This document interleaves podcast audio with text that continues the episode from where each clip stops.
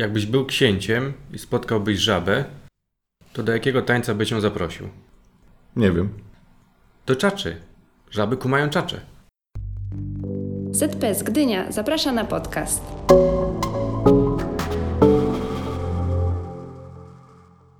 Dzień dobry, cześć. Z tej strony zespół podcastologicznie w składzie Ania? Paweł, i ja, czyli Michał.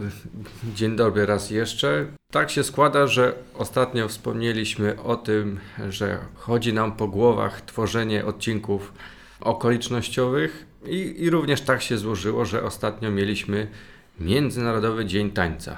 Zatem pomyśleliśmy, że można by to było jakoś połączyć, przy okazji przyprawić zamiłowaniem psychologów do rozprawiania na tematy wszelakie i zobaczyć, a raczej usłyszeć, co z tego wyjdzie. Zapraszamy serdecznie. Jak wiemy, śpiewać każdy może, tańczyć na szczęście też możemy.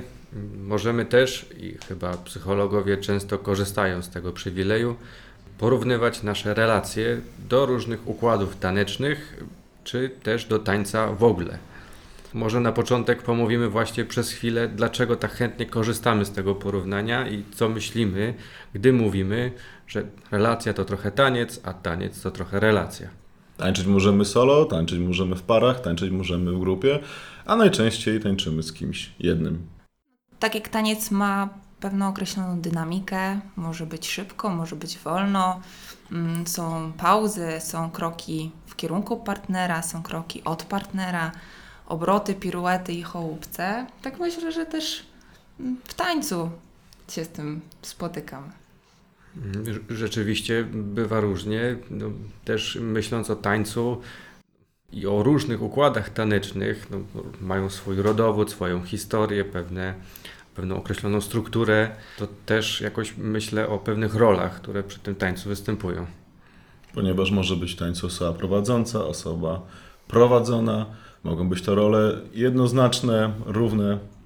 Mogą być to role przypisane do większego systemu. Na przykład w polonezie, gdzie zaczynamy w jednej parze, zmierzamy do innych par i wracamy do tej samej pary.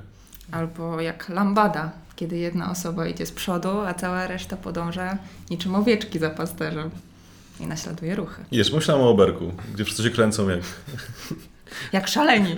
Jak szalenie, tak, to rzeczywiście chyba, najbardziej chaotyczny sposób tańczenia. No, też myśląc o tańcu i o relacji, no, myślę też o pewnej kolistości. Kolistości takiej, że zaczynamy dany układ w miejscu A, no, wykonujemy parę ruchów, kilka sekwencji, no, po czym znowu znajdujemy się w bardzo podobnym punkcie, a nawet w tym samym miejscu A. Czyli mówimy niejako o jakiejś takiej schematyczności wchodzenia w relacje. Mm, To masz na myśli?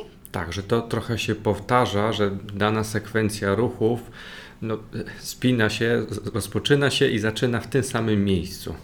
Mm, A jakie przykłady nam przychodzą do głowy, kiedy o tym myślimy? Myślę o dwóch przykładach, o dwóch sytuacjach.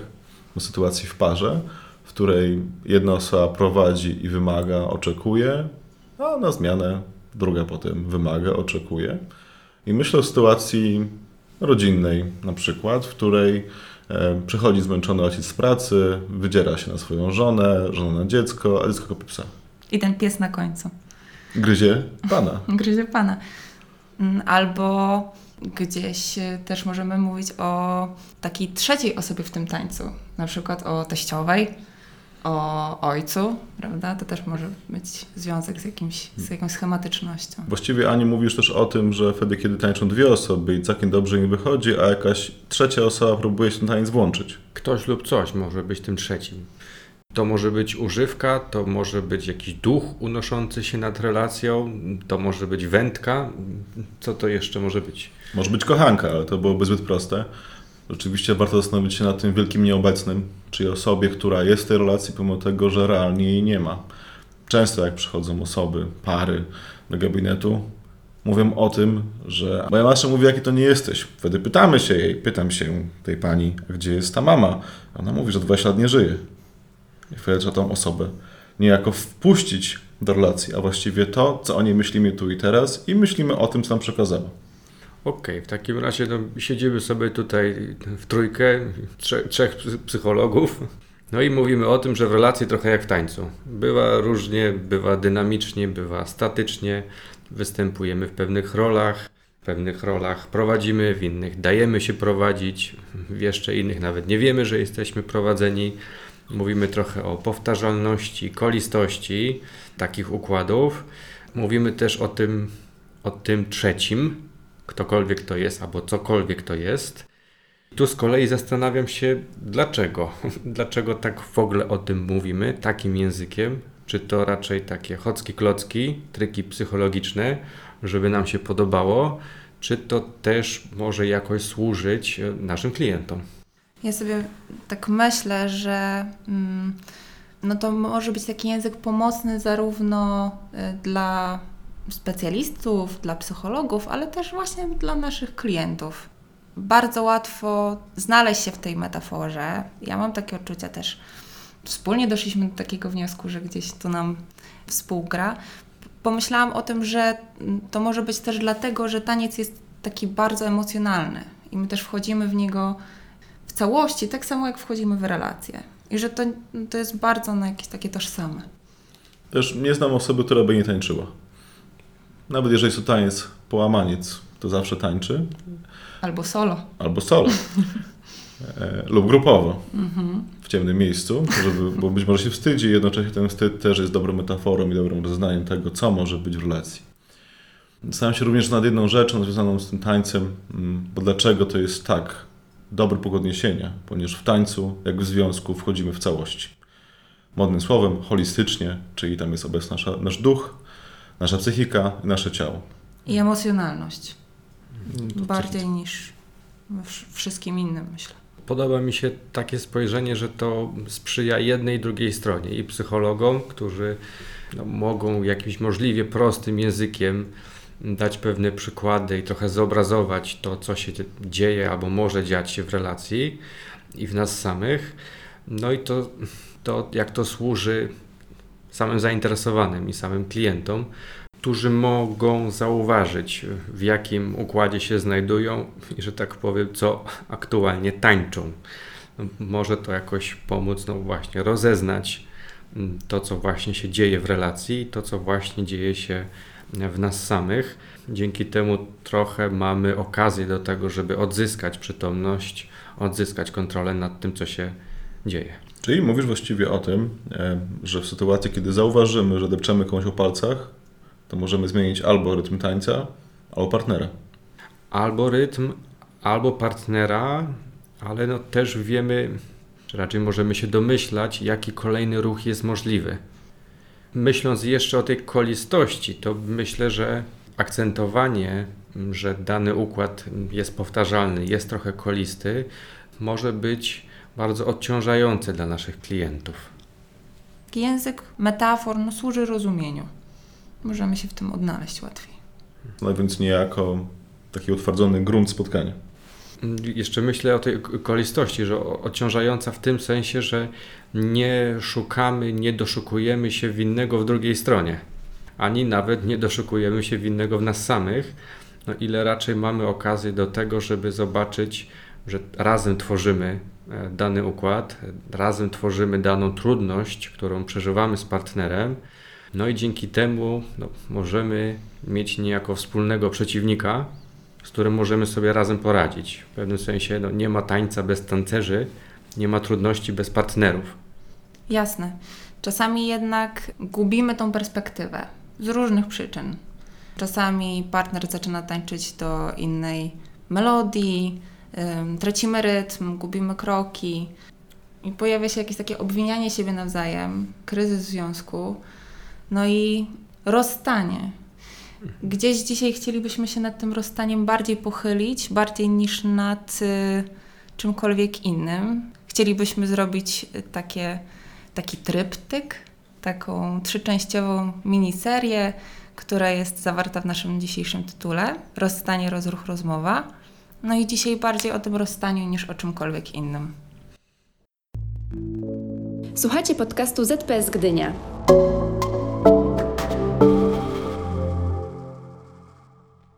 Okej, mówimy o tańcu, że to trochę przypomina relacje.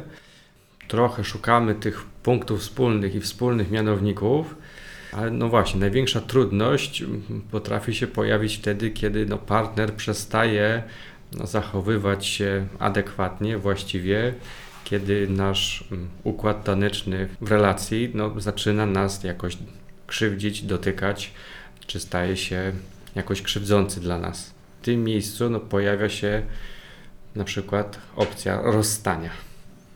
No okej, to jak my, jak rozstanie, a my tak cały czas o tym tańcu, to właściwie jak to rozstanie ma się do tego tańca? Myślę o takiej potańcówce, w której stoją osoby pod ścianą. Po jednej stronie, stronie stoją kobiety, po drugiej stronie stoją mężczyźni i w końcu ktoś stwierdzi, że tak, podejdę. A to jak w podstawówce na kolonie. Oczywiście o tym pomyślałem. To jest takie dosyć miłe i przyjemne i pokazuje jasny początek też tak rozwoju, z, rozwojowego, z rozwojowego punktu widzenia. Kiedyś pewien partner podchodzi, ważną partnerkę, prosi do tańca, tańczą, jest im jakość, obydwoje mało doświadczeni, mają jakieś swoje wyobrażenia tego, jak być tej roli.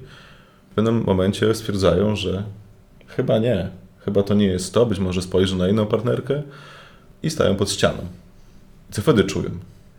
Co wtedy im się dzieje? No, no właśnie, ten moment stanięcia pod ścianą. W zasadzie mówisz o tym, że to niejako zaczyna się od ściany, że jedna i druga strona podpiera ścianę, ale z czasem bywa i tak, że stają razem pod pewną ścianą. Ja tak sobie pomyślałam, że rozwojowo zaczynamy od podpierania ścian i najtrudniej jest podejść, najtrudniej jest zacząć, najtrudniej jest wejść w ten taniec wspólny. Y, Niejako im jesteśmy starsi, im więcej przeży, przeżyjemy, to, to nie zaczęcie jest najtrudniejsze, a, a zakończenie tego tańca, bo tańczyć można do upadłego. Szczególnie jak, tak rozumiem, co mówisz, Aniu, jak w roli, którą sobie wymyśliliśmy w tym tańcu, okazuje się, że czujemy się dobrze. Zastanawiam się, skąd się biorą te kłopoty.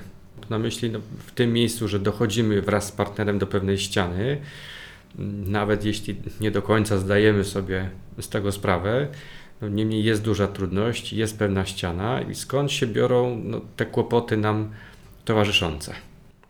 Pewnie z, z tej takiej dysharmonii, o której wcześniej wspomnieliśmy. Mm, z jakiegoś, Nieporozumienia. Mhm, tak. W tańcu dysharmonii i gubienie rytmu, a w relacji bezpośrednio pewnie jakieś nieporozumienie, mm, niemożność skomunikowania się z różnych przyczyn, jakiejś zmiany, która jest nie do przerobienia na ten moment naszego życia. To może być różna zmiana.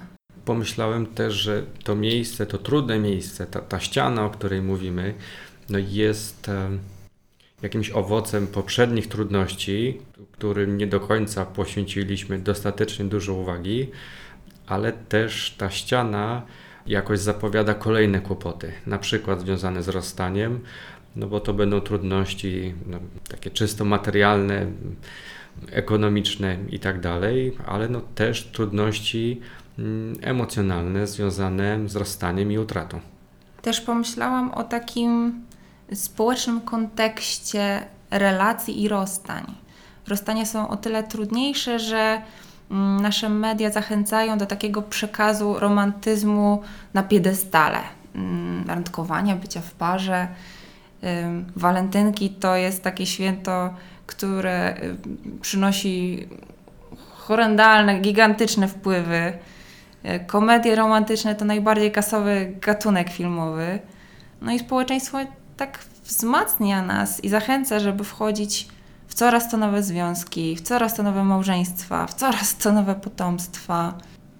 Myślę też jeszcze o tych e, babciach i ciociach, które no, w zasadzie przy każdej możliwej okazji zapytają, a kiedy ślub, kiedy dzieci, to tworzy pewną presję, to otwiera też jakieś poczucie wstydu. Okej, ja tu bym trochę powrócił do metafory tańca. Pomyślałem o tym, że jasne, wszyscy patrzymy o tym, że ona jest pod ścianą, on jest pod ścianą, siedzimy, oceniamy i on się wstydzi. No bo jak może być, być pod ścianą? Jednocześnie też z zachwytem i pewną probatą patrzymy na ludzi, którzy tańczą samodzielnie i tańczą całkiem dobrze. Mm, Czyli myślę o singlach. Mm, I co właściwie wtedy z nimi, bo też możemy ich negatywnie oceniać. Na pewno te cioci i babcie, które pytają, kiedy się e, ożenisz, kiedy wyjdziesz za mąż, e, ona mówi, że jestem singlem, mam psa i dwa koty, ale jednocześnie wszyscy ci, którzy stoją pod ścianami, patrzą, że mm, też bym tak chciał. Że to świadczy o jakiejś takiej dążeniu do bycia całością samemu w sobie. Tak myślę i dlatego to jest takie pociągające. No niejako społeczeństwo nas do tego nie zachęca. Być może jakieś wewnętrzne, nasze wewnętrzne potrzeby bardziej, ale nie to, co słyszymy na zewnątrz. My- Myślę jeszcze o tym, co to znaczy dla nas trudne zachowania, trudne myśli, trudne emocje, których możemy się spodziewać przy okazji rozstania, na które możemy też uczulać naszych klientów.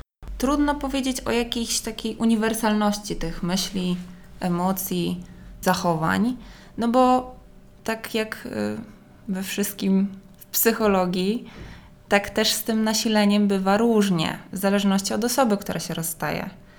Myślę, że warto no, tutaj założyć, że będziemy się zmagać z jakimś smutkiem, żalem, rozczarowaniem, samotnością, cierpieniem, Gniewem. Bólem, nawet takim fizycznym w skrajnych przypadkach. Tak jak już trochę powiedzieliśmy o kryzysie psycho psychologicznym, no to to jest taki kryzys psychologiczny, więc wszelkie objawy z tym związane mm, są, no możemy je przewidzieć, że, że, tak, że takie mogą się pojawić.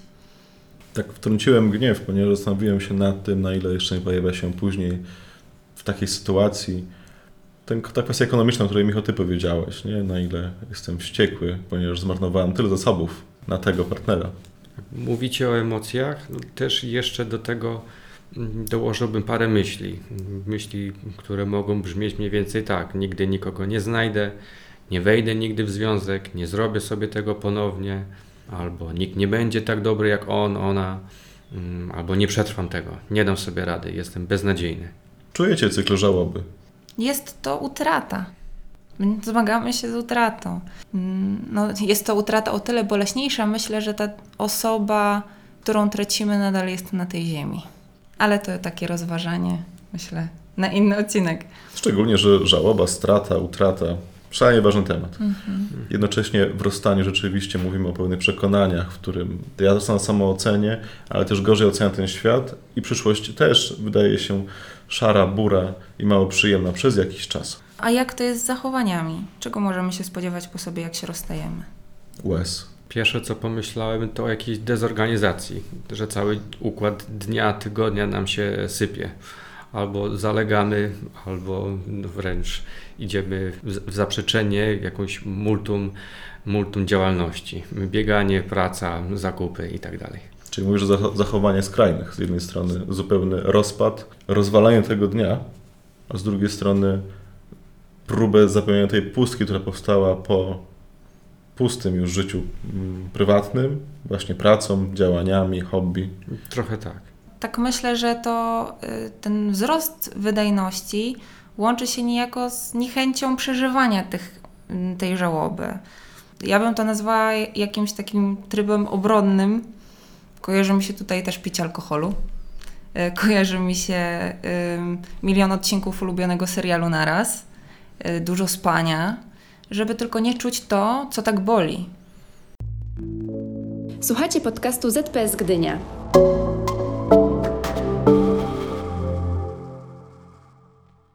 Jeszcze pomyślałem o zachowaniach rytualnych.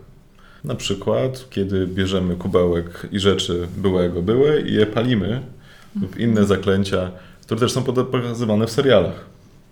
Tak, rzeczywiście. No, czy w tych złotych poradach, czy w tych obrazkach, które widzimy w serialach, filmach, gdybyśmy chcieli, no moglibyśmy znaleźć szereg no, różnych podpowiedzi na to, jak mielibyśmy sobie poradzić, co bywa ryzykowne, a czasami no, jeszcze bardziej robi nam pod górę.